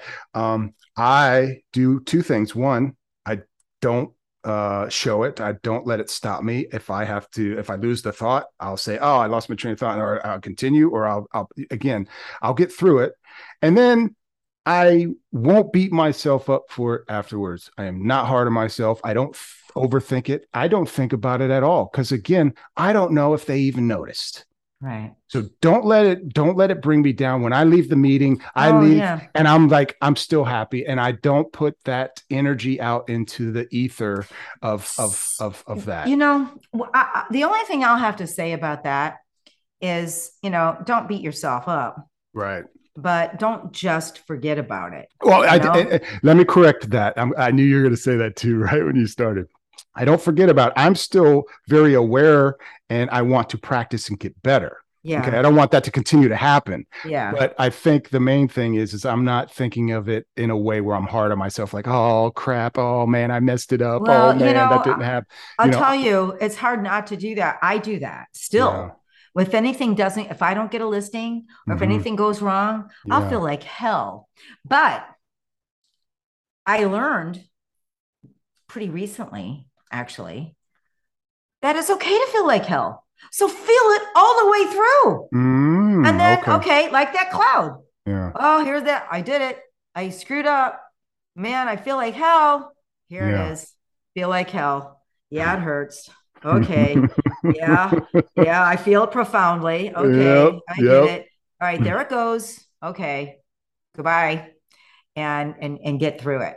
I feel but you. if you but if you deny it, then you know you really shouldn't you're you, you need to feel you need to experience it all the way through but let it go right away so don't deny yourself your feelings yeah i I like that. I appreciate that. I love. Oh man, I love when you correct me and and and you say. I don't mean to correct you. No, no, no, no, no, no, no, no, no, no, not not uh, even that. It's not wrong. wrong. I'm not no, correcting no, no, no, no. But uh, uh, uh, uh not correcting just, me at all. You're making me realize that uh, what I said was didn't ring necessarily true. I don't forget about and it. There's another all. way. And, and the yeah. only reason why I can say things is because, you know, I'm older, I've experienced sure. more. Sure. And what I have experienced and what I've learned, it would, you know, you share it with people. And, it, and a lot of people uh, have to learn the hard way on their own. I'll, I'd be one of those people, mm-hmm. but um, and some don't. Some pay. Okay, that makes sense to me. I'm gonna, I'm gonna, I'm gonna see. I'm gonna, I'm gonna do that. Yeah. So. Well, um, you, even the knowledge. the other thing I want to, the other thing that I want to acknowledge um, that you had said, um, and for me anyway, and I, we, you and I discussed this already when I talk one on one with somebody, um, it's different than talking in front of a large group, especially mm. a large group that you don't know. Mm. So there's, you know, so I, I have to temper who I am in front of a large audience. I have to tone it down. I have to tone me down. Yeah. That people that know me know how flamboyant I am and uh, and and they and and and they get a kick out of me most of right. the time. Right. They either love me or they hate me. But yes. as as an as a uh, when I talk to a large audience, I really have to tame me, temper me, calm down plus well we we have talked about this because uh, it's that it's part it's that mirroring part too right? Yeah. Because me sometimes i'm very very i get very excited and i have a very caring voice and sometimes i i got to be careful who i'm right. talking to if they that might be off-putting. Yes. Or almost scary to them yeah. you know yeah. if depending on who they are. Whereas if someone else is like that you guys will just be yeah. and your conversation takes two minutes. People love my energy. Yeah, that energy. Some people though, say I'm too much. Some people, yes, mm-hmm. that's something to. Wow, that's um, that's very very important. Mm-hmm. Um, especially especially col- uh, people of other cultures. Oh, which which where we work. You, you know what I mean? I've yeah, that's hugely. Oh, you really got to uh, be aware and That's and kind of uh, be very respectful. I I think if you come from a respectful angle, then you can't go wrong. Uh, keep your tone decent. Come well, I can go try, wrong and try to learn. It's, uh, it's hard for me hard. to temper it, keep yeah. it down. Very difficult because yeah, yeah, I get I get adrenaline flowing. Yeah, I have explained uh, many a times to say, listen, I I'm I get excited, and the reason it's not I'm trying not trying to rush you. I'm just this is time sensitive uh, uh, situation that we're in, and I don't want you to miss out you know, and I've and and and, and kind of uh, self self off uh, self apologize before yeah. Uh, yeah. before they even yeah. That's, that's yeah. what I have to do sometimes yeah. let everybody know. I get excitable, so right. So if, if I start raising my voice, just yeah, I'll, I'll calm me down. yeah, and that also reminds me. I use this one a lot too. Another uh, uh, uh, uh, tip that I picked up from you is uh, this one, which I love. I say, listen, um, I'm gonna. Uh, a lot of the things I'm saying, you already know. I, I want you to know that, but I say these things just so I wouldn't. I wouldn't be doing you justice if I didn't say all these things. And it's just this is my rap. Keeps me is, on track. Keeps me on track, and and and I'm not. uh Don't take any offense. I know that you're smart and you know all half this, most of the stuff I'm saying anyway. Way that kind of yeah. thing thing. But I always start from the beginning and go all the way through it just in yeah. case to make sure we're on the same page. Yeah. You know, when you're talking about being in a group of people, I, I kind of chuckled uh, because do you remember when I, uh, the story when I showed up to Julia's, one of my past customers over there off O'Hara, and uh, I showed up and the entire family was oh, sitting yeah. at the kitchen table yeah. with the seat ready ready for me yeah. where I had been dealing just with her yeah. prior, like multiple yeah. meetings. Yeah. Woo! Talk about, you know. Yeah, start sweating. Yeah. Uh, well, it was actually I remember I, I, knocked it out of the ballpark. Yeah, you just like they that. loved me. But at but, first, at first it was intimidating. It, it, was because I was like, I had to mm. pivot. There you go. Yeah. You have to adapt. I had to pivot. Yeah. I went over there expecting to be talking to Julia, my customer, and she had and God bless her. And of course, you know, them too, they're looking out for her. She had, uh, you know, you okay? okay. I was just drinking some water and it went down. Right. Ooh, I hate when that happens. yeah. um, yeah, but anyway, uh, along the lines of what we're talking about with that situation too, not only adapting, but uh, probably fumbled there, was a little bit nervous. Now I'm talking to multiple people. I'm selling. uh, It's basically a listing presentation. I went over there to get it signed. We had already talked about it, but now she had, you know, her protection with her, her family, which, you know, again, uh, got absolutely. You know, they're looking out for her. But Sure. I I now had to redo my entire listing presentation Yeah. to the family. And like I said, I uh, obviously I got the listing. I ended up selling the property. Everyone's happy with me, but there was not a smiling face at that table when I sat down, Mm. except for Miss Julia. She was the Mm. only one. They all had their arms crossed and they were just like they were waiting, and they Mhm. were. They were like, "What's this guy going to say?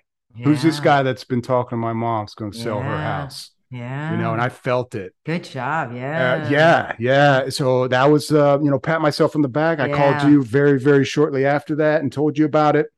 And uh, but, um, you know, uh, going along the lines with this discussion we're having now, I can't directly remember, but I know the same thing. A little bit of nerves, fumbled a couple things, may have forgot something, but I just, I, I just did it. You know, I, I, I'm a realtor.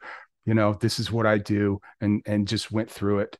And uh, you know, situations like that, man. You know, they i guess you could say they can make you or break you but they also you know they they they're, they're learning learn. you learn a lot everything's learning Yeah. there Mhm. every all, there is no real failure even you learn you know everything's a learning learning curve there um before i uh before i go uh, uh segue back to where we're at um with the five a day and what i wanted to ask you after that. I wanted to say because you were just uh you just uh, uh uh, choked on your water there a little bit. And uh i was uh i was at an open house the other day. And i'm not a candy guy. I got a jolly rancher from someone one of those old school you know the little brick that you stick in your mouth and it's it's hard candy. So you you suck on it for like an hour right and uh i had it in my open house box and i was looking forward to uh to to to enjoying that piece of candy, you know, while I was bored sitting there doing nothing, you know. And so I popped it in and I went to call uh another agent in our office. Um it was Tom actually. And uh right when I hit send to the, it started ringing, that Jolly Rancher got lodged in my throat. oh no. I almost choked on it and then it Oh, went no. down my tube and Oh, I and swallowed hurts. it. Oh Yeah. wow. Well, check this out. So I was coughing, I was re-getting myself, and Tom answered the phone, and I was still kind of recuperating, like getting my bearings. and I says, uh, I said, sorry. And I told him, I says, yeah, I, I, I told him exactly what just happened. And uh, of course, he went to, you know, say some jokes, you know, along the lines Yeah. of, you know, putting things too big in your mouth and swallowing things and all this stuff. And we were laughing and it was hilarious. But um, I told him, I said two things.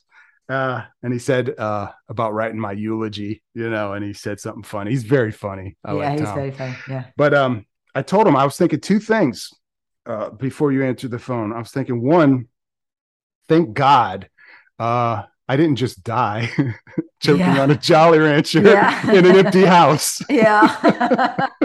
That's not the way to go. Uh, had I, I would have definitely wanted Tom to read my eulogy. Um, and then immediately at the same time, I had a thought, son of a gun, I really was looking forward to enjoying that Jolly Oh, Rancher, man. I forgot about that. Freaking only one. I was Was like, it a red one? it was a red one, my Yeah, favorite. okay. Yeah. Oh my god! So Favorite flavor, cherry red. yeah, you your uh, your little uh, situation there just reminded me about that. I thought that was funny.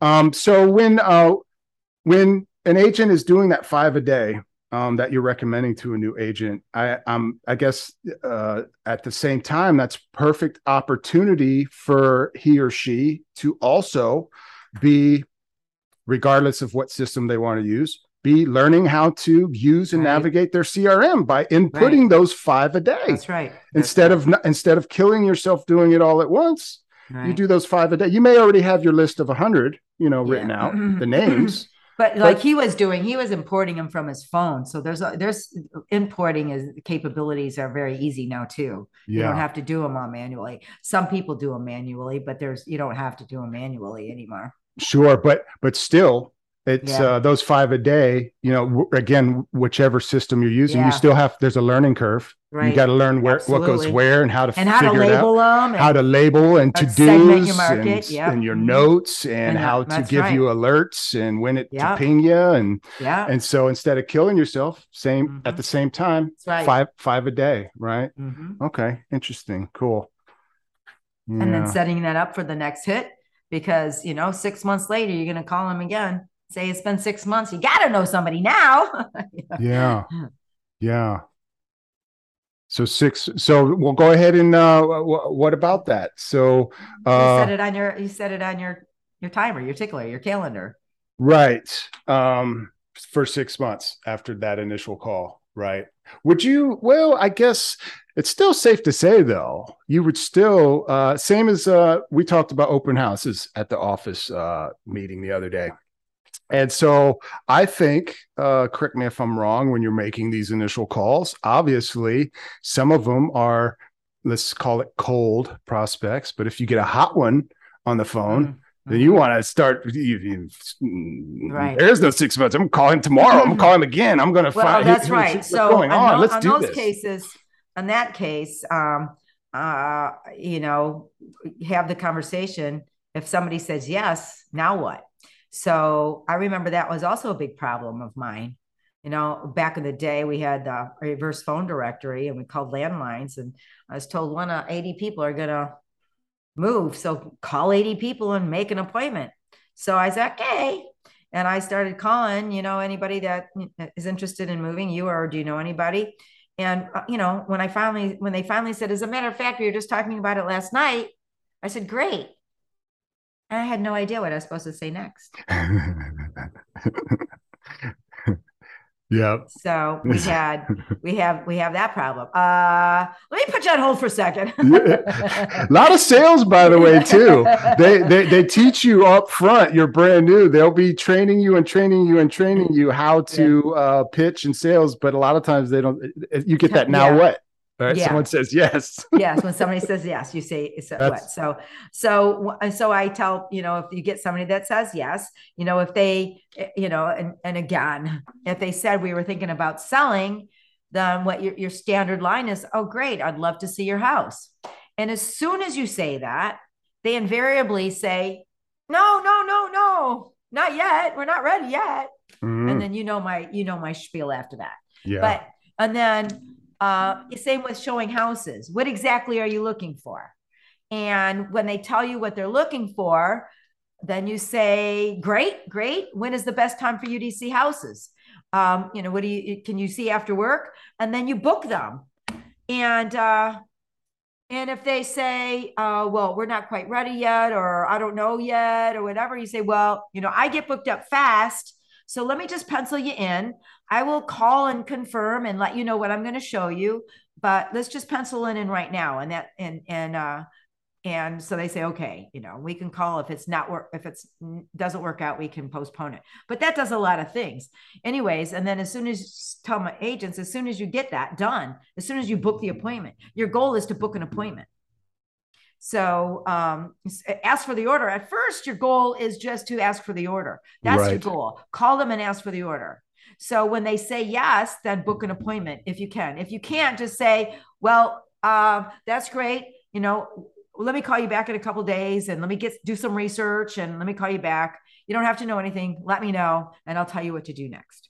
Yeah. So, uh, so that's it. So those little small, small little goals. yeah. As long Which as is- at first, at first, all you need to do is ask for the order. Right. Which is, you know, Keep it simple. Are you or anybody you know um, Yeah. planning on buying or selling real estate anytime this year?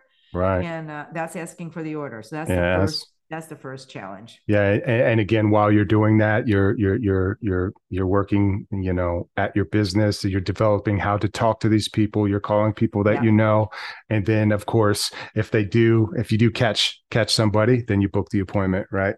And uh, uh, and that's it, really. Uh, at this point, you know, we could talk about it down the road, pre-qualifying people and all that kind of stuff. But right now, you just want to drum That's up it. business and get, and get That's out it. there and get into it. You want, Yeah, you- that's all you want to do. You're practicing right now. You're practicing, Practicing. your dialogue and Right. techniques. You know, Get out there and fail. I'm actually uh I mean, other than some uh, some sideways uh, questions and scenarios I could bring into the whole gold mine aspect. Um, we really don't need to uh, devote a whole show to this, anyways. So, um, because it's pretty it's simple, easy. you know Yeah, what we just talked about. That's pretty much that's it. it. You That's know, right. at this, uh, you know, at this juncture. at this juncture. Later on, when we die, when we um you use that, you uh segment it Mhm. and you do different things with your segmented da- uh, database you you you so there's different ways to market to different segments of your database so Mhm. that's but since we were on the topic of new agents that New doesn't agents. fall that doesn't fall under that category segmenting them does I think that's why uh, during throughout the week I kept thinking, oh, uh, I need to kind of lay out a few uh, uh, talking points for gold mines, and each time I was like, ah, I'll do it tomorrow. Ah, I'll do it before Friday because I was like, well, there ain't really what kind of talking no, points do I got to put right. on it for new agents, right? so the Cool. gold mine the, uh, the gold mine for more talking points is when you include it under the prospecting Right. that's a bigger that's a bigger dialogue that's a bigger thing Explain the difference. Your gold mine and your prospecting. Well the people you it's a- prospect it's- go into your gold that's mine. like saying you know just think of just think of gold mine as fords and think Mm-hmm. of prospecting as cars hmm There you go. And uh and for anyone uh that this your gold mine, it's the same as your sphere of influence. That's what we're and, talking about. and you keep about. adding it you And keep you- adding forever. forever. well and it's not it, yes because that's why you're talking about segmenting it right. is your sphere of influence is you know un, is you know uh then you can even segment your segment of Segmented influence as to your family I was gonna say your family, buddies agents, yeah uh agents I've done deals with, you know, Mhm. all, I mean all over past the place. customers, Past customers, vendors, right. yeah. Vendors for sure. Um cold leads. mhm. my team, you know, everyone on my team have Yeah. a whole separate little thing just for them. Because because and of course, people can be on more than one. Right. Because if you do, uh, I mean, a lot of advantages to a lot of the tools that are available out there, CRMs of, of these nature, is you can, uh, when you do segment things, you can blast, uh, you know, a specific message out to just that segment of people very easily once you've learned how Yes. to to Yeah. use your system. Right. Right. Yeah. Uh, And even and even you know download their addresses or you know mass text them or you know Mhm. any number of different things that you can do because you don't want to send other agents. You know. You know. You know, uh, I just thought of this. Uh, I'm sh- I could go look at it, but since I got you here, when you talk about um, using something as simple as Google Contacts, right? Mhm. Um, in my mind, that's a contact manager. You can put uh, it's just basic their basic contact information, correct? Or can you do notes and tasks and to do? Yeah. Yeah. You, You can, do all can. that. Yeah. Is that is that called Google Contacts or is it called Yeah. something else? Google. no? some- really? Go to your. co- Go, I will. I'll, yeah. I, I will. I'll check it out. When we're Yeah. off here, Yeah. call me. I'll show you. Okay. All And right. now you can take your email right from your email, a new email coming in. Boom, you can click it. It becomes a contact. I'll have to look at that. I may have to. I think I'm running into a situation where my Google client on my because I'm on a Mac and some some programs don't Oh. work. They work a little wonky. I may have to pay for Mm. an upgrade there. But okay, I want to I want to see how it works, and uh, maybe it's something I'll adopt instead of what I'm using now, uh, because you we we talk about it quite a bit, or we've started to. Okay, so unless you have any final thoughts about gold mines, I don't. Okay, Yeah. then I'll, we'll finish off with um, a little bit of uh, a few questions uh, geared towards uh, you know active things that are going on. So Okay. um, let me ask you this way: If let's say uh, you know Mary Jo agent uh, has a, a customer who wants to sell their distressed property. It's a this is an investment situation. Doesn't want to do anything to it. It needs a full rehab. Everything. This thing has just been sitting. It needs a lot of work. It's an entire flip. Um, and she's gonna list it. Entire gut. Mhm. Yep. Um, when she, well, right from there, what can um, when she's looking at pricing this, uh, even though she's gonna, she knows it's gonna be marketed investor special, bada bing, bada boom. So, is there any difference? Let me ask it this way: Would there be any difference in you know doing your your market research and running the numbers, CMA, if you want, you know, call it that for yourself, uh, versus a, a move-in ready home, or uh, uh, uh, uh Yeah. uh, compared to this property? Yeah. There you so that's how you would tackle a house that needs a total gut. go. hmm So you would go to one that was totally redone or the closest thing to a totally redone um, in the marketplace. And, you know, it, it, as an appraiser would. Now, normally, uh, I would advise against using the appraisal approach, except for this situation and uh, price per square footage has a lot to do with an appraiser, how an appraiser would do it based on its condition. So, if you have a house that has the exact same footage and has been totally renovated, use that comp sale price. But if it's different in square footage, um, then get the price per square footage and then multiply it by the square footage that you are that you have your subject property That makes sense. but so what we're trying to do is get an after rehab value for it but then we have to determine how much money it will take to rehab hmm but you can't just subtract that value because who in their right mind would go through all of that hard work, time to get something that they could just buy for the same price? So anybody that were is going to do that has to make a profit. So you have to add a profit in there. Mm. Yeah, makes sense. You know, So, you know, we're talking 10 to 15, sometimes even 20%, depending on how much work it needs. The more work it needs, the more money somebody's going to make. Because for us, the reason for that is because it, because time is money. Mhm. And if it needs a total gut, then it's going to take them longer and it's going to tie up their money. They're not going to be making any cash flow on that money at all. And some and they, have carrying costs. would you apply it? Uh, this is regardless if they are going to uh, relist this on the open market and sell it, or or or make it a rental. Doesn't matter. No, Doesn't matter as well, far as it, I should say, I should say, it may matter to the buyers, but to the buyer. it. Right, right, right. You don't right. price it that way. So, um, You how let about them know that. See, the bottom line is, and you put them, you put them in the situation of a buyer, Mhm. and you say, if you have two houses side by ha- side, and one is completely done, it's beautiful, and they're asking three hundred thousand for it, or five hundred thousand, or whatever price, say five hundred thousand. They're asking five hundred thousand for this house, and right next door to it is the exact same house, and it needs a total gut. Every window, every wall, every floor, every every the roof, the air conditioner, the water heater, kitchens, bathrooms, everything needs to be done.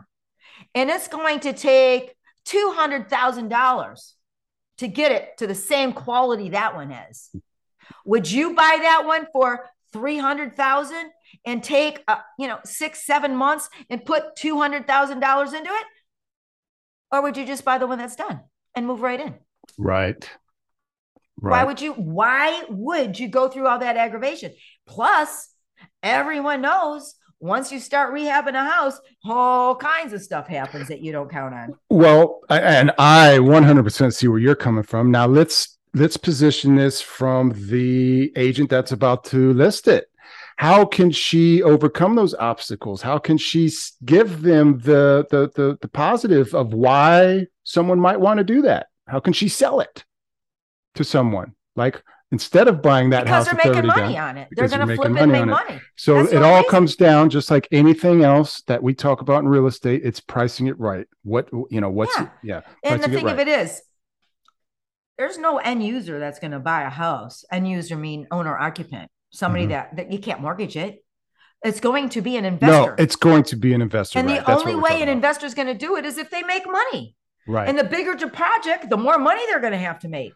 so And and, and and and a lot of uh i mean if you're obviously if you're dealing with guys that know their stuff reputable or whatever they they, they they're going to know the they're going to run their numbers they're going Oh, to know yeah. whether it's worth And to them or not right that's why you don't even have to try right well, but wait Well, go minute. ahead with you're your going to have to try. You're going to have to try. You get I- to well, I don't- numbers in order to get in order to get the Yeah, yeah, price yeah. on it. yeah that yeah i didn't And you uh, and you need to you need to know some ballparks. well But here's what everybody's i was going to say some, about some people have their own cru- some people have their own crews, and it costs them a lot less some Yeah. people hire it out it's going to cost them a lot more so what it costs one person won't What cost I- somebody else. some people do it on their Yeah. own what i meant to say is you don't have to do their job for them all right. You got to just market the property Yeah. price it right and sell it. Yeah. That's yeah, it. You're a realtor. Right. Yeah. If So you want to learn all that other have- stuff you can right? Yeah, and you but will. right and you will. Um so go ahead if you ha- if you were finishing so what i was going to say is um when you have a house that you're marketing to investors investors are freaking vultures. Yes. They will send you blind offers, meaning they'll never see the property, hoping you'll take it off. And then once they get into it, they're going to uh, beat you up all over again. Mhm. So you have to you have to write right in the listing agreements, no blind offers. Mhm. And then uh, uh, and and so that by law, so the law states that you have to present all offers. Our listing agreements say that if you check the box, you don't have to present verbal ones because they allow you not to. And then once an offer is accepted, you don't have to present anymore because they allow you not to. Also, include one that you're not going to accept any blind offers. That any investor that wants to make an offer on this property has to see it first, what would you correct and then have and then have an inspection period of you know I'll- well, days. even better if and, and, and i'm i'm this is a question obviously what if uh mary jo agent puts in there uh no blind offers and also inspections need to be done prior to accept offer acceptance And there's no utilities on. And, and no utilities on if there's no utilities on. But that's that's that's the seller's right and the agent's right That's to do that for the seller right? That you That's can say hey listen we're not having an inspection period. You you have the right we'll let you inspect it prior to your offer prior to offer uh acceptance right? Okay. You know, I would, uh, you know, to cover legally, um, give them a couple days time frame. yeah. You, you know, because some here's the reason.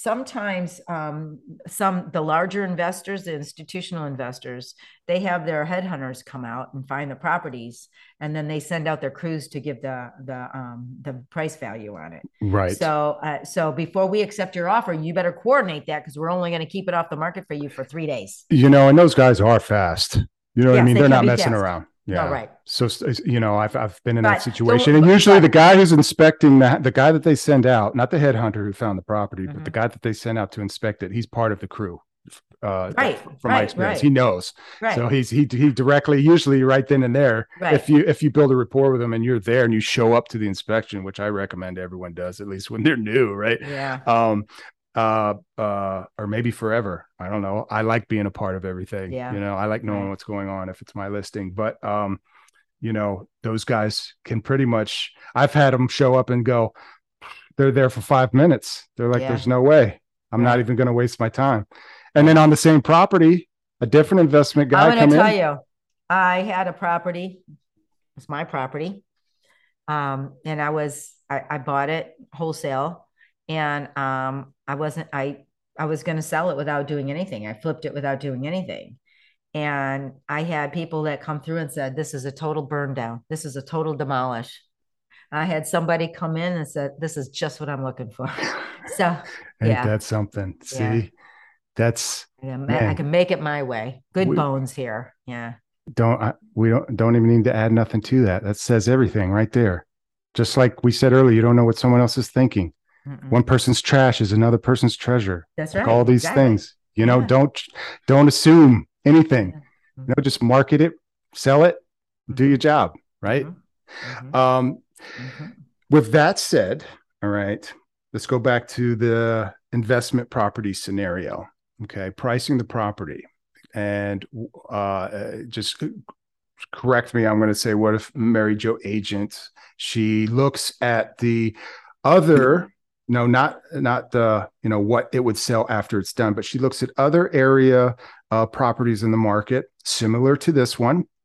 Hopefully if maybe she can find someone that are you know uh, sister properties to this one but if not similar properties that are also uh, rehabs and investor properties and being sold as investments recent solds ones that are active. And she uses those to kind of help her determine how to price this property or if she sees okay well this one sold two blocks over as and it's very similar to this needed everything done no. would she use that as a comp similar you know what i mean it doesn't need everything done i mean you have to find out you that's what you have to do is pinpoint what everything is right it had windows mm-hmm. It didn't. It, it it had a usable kitchen. It had you know usable. well, we're talking on, we're talking hypothetical here. Yeah. Okay. So, so, it depends on. Well, if there is one, a comp that it was similar and didn't wasn't a total well you had said total you had said total rehab for this so, property yeah for her okay. for, for the one yeah in this all scenario. right so so right. so no we're not talking the same thing so if you have a total rehab if it was a total rehab like you said then to find another total rehab will be difficult if it was just a if it was just a rehab an investor special and needed a lot of work which is different than a total rehab. You know, that's the difference. A lot of people, a lot of people think it needs a total rehab because it's, you know, disgustingly filthy. Yeah. I had a house like that.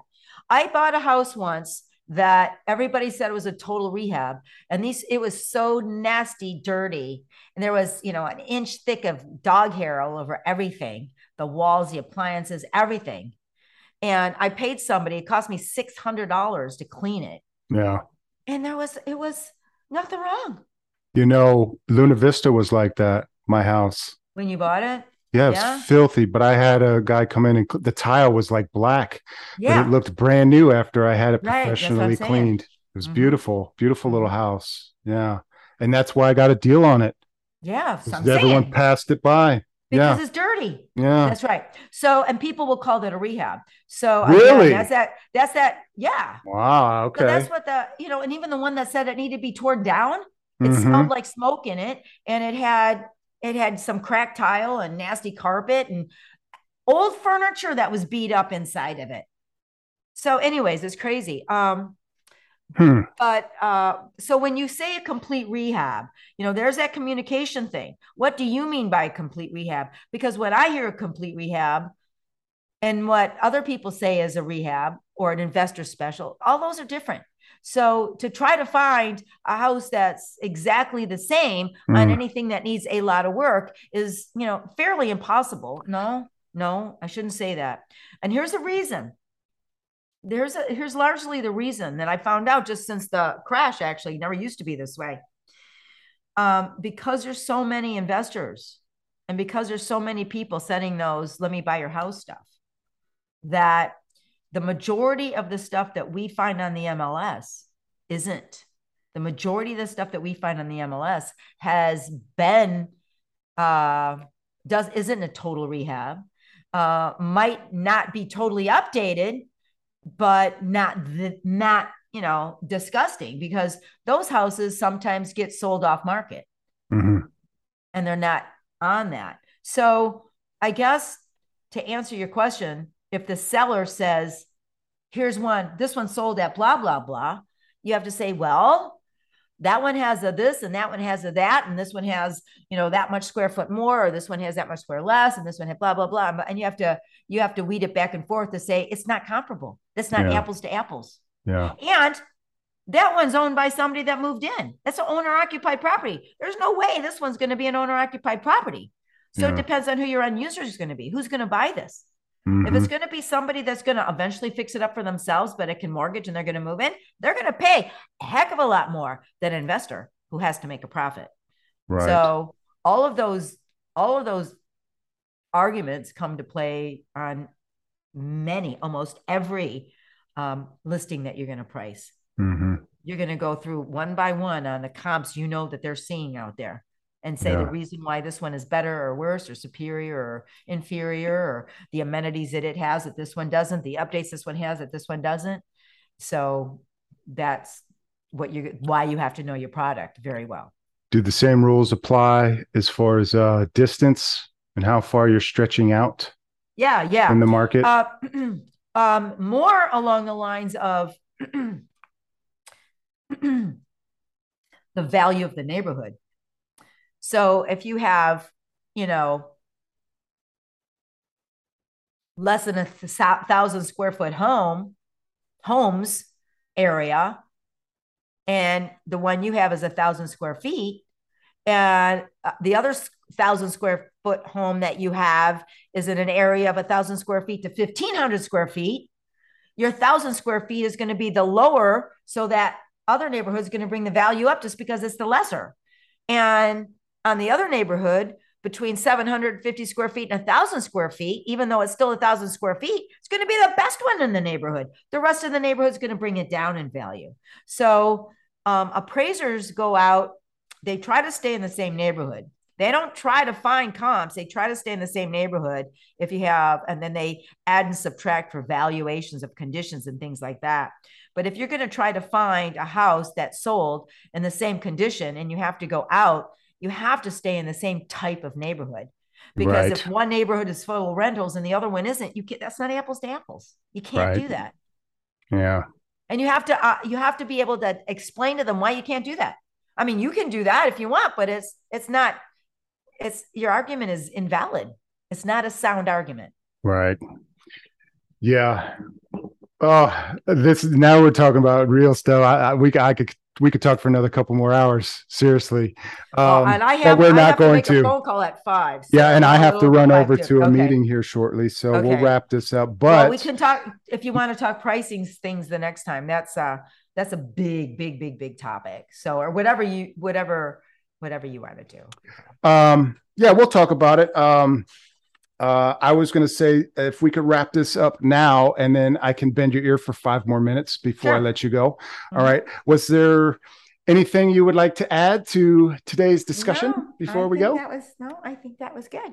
Yeah, I think so too. Um, I would say the moral of uh, the moral of the story today, or the the the theme of the day is, uh, you know, um, uh, don't don't don't be so hard on yourself, man. You know, and take action, and uh, you know, Think if- big. think big and work on the little things now so they Yeah. don't compound and become big things Right. later Yeah. you know and and take little steps Take- each day Yeah. Yeah. you know rome wasn't built in a day Yeah. You know that's my new favorite by the way Yeah. i've got two favorites and there's these are sayings i've got three but the third one's for me i got two um, that i'm trying to say multiple times to myself throughout the day What's the other? um, it's uh i- i- it's um and i play with these I, I i do them back and forth like uh anagram ain't the word but um it's um my uh my reality is determined by my thoughts or i'll say my thoughts determine my reality Oh, mhm. or my thoughts are constantly determining my reality pretty much i just a play on words back and forth Mhm. meaning okay Be careful what you think. careful how i'm thinking right and Yeah. it's and it's and, and so i'll say that one and i'll say also Listen, along along that's the what Mhm. no go ahead go ahead I was going to say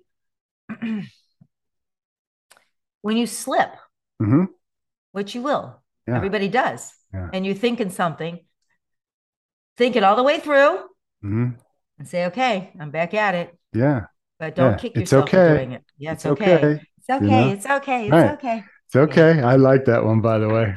Um, but that's where that kind of comes from, and it's uh, it's that that's just uh, not business, not personal, everything. So throughout Yeah. the day, hey, hey, listen, remember, Eric, you know, my thoughts determine, you know, my reality, meaning my attitude and and Your, everything. your feelings, Right. your emotions, right. your That's right. state. So, yeah. so if something happens or someone cuts me off and I'm angry for a second, hey, w- remember, my thoughts determine my reality. yeah, but Don't, be you know, be okay. That's Be what I'm okay. saying. Yeah. Be be I like angry it. for a second. Mhm. Be angry for a second. Say, okay, that cloud came and went.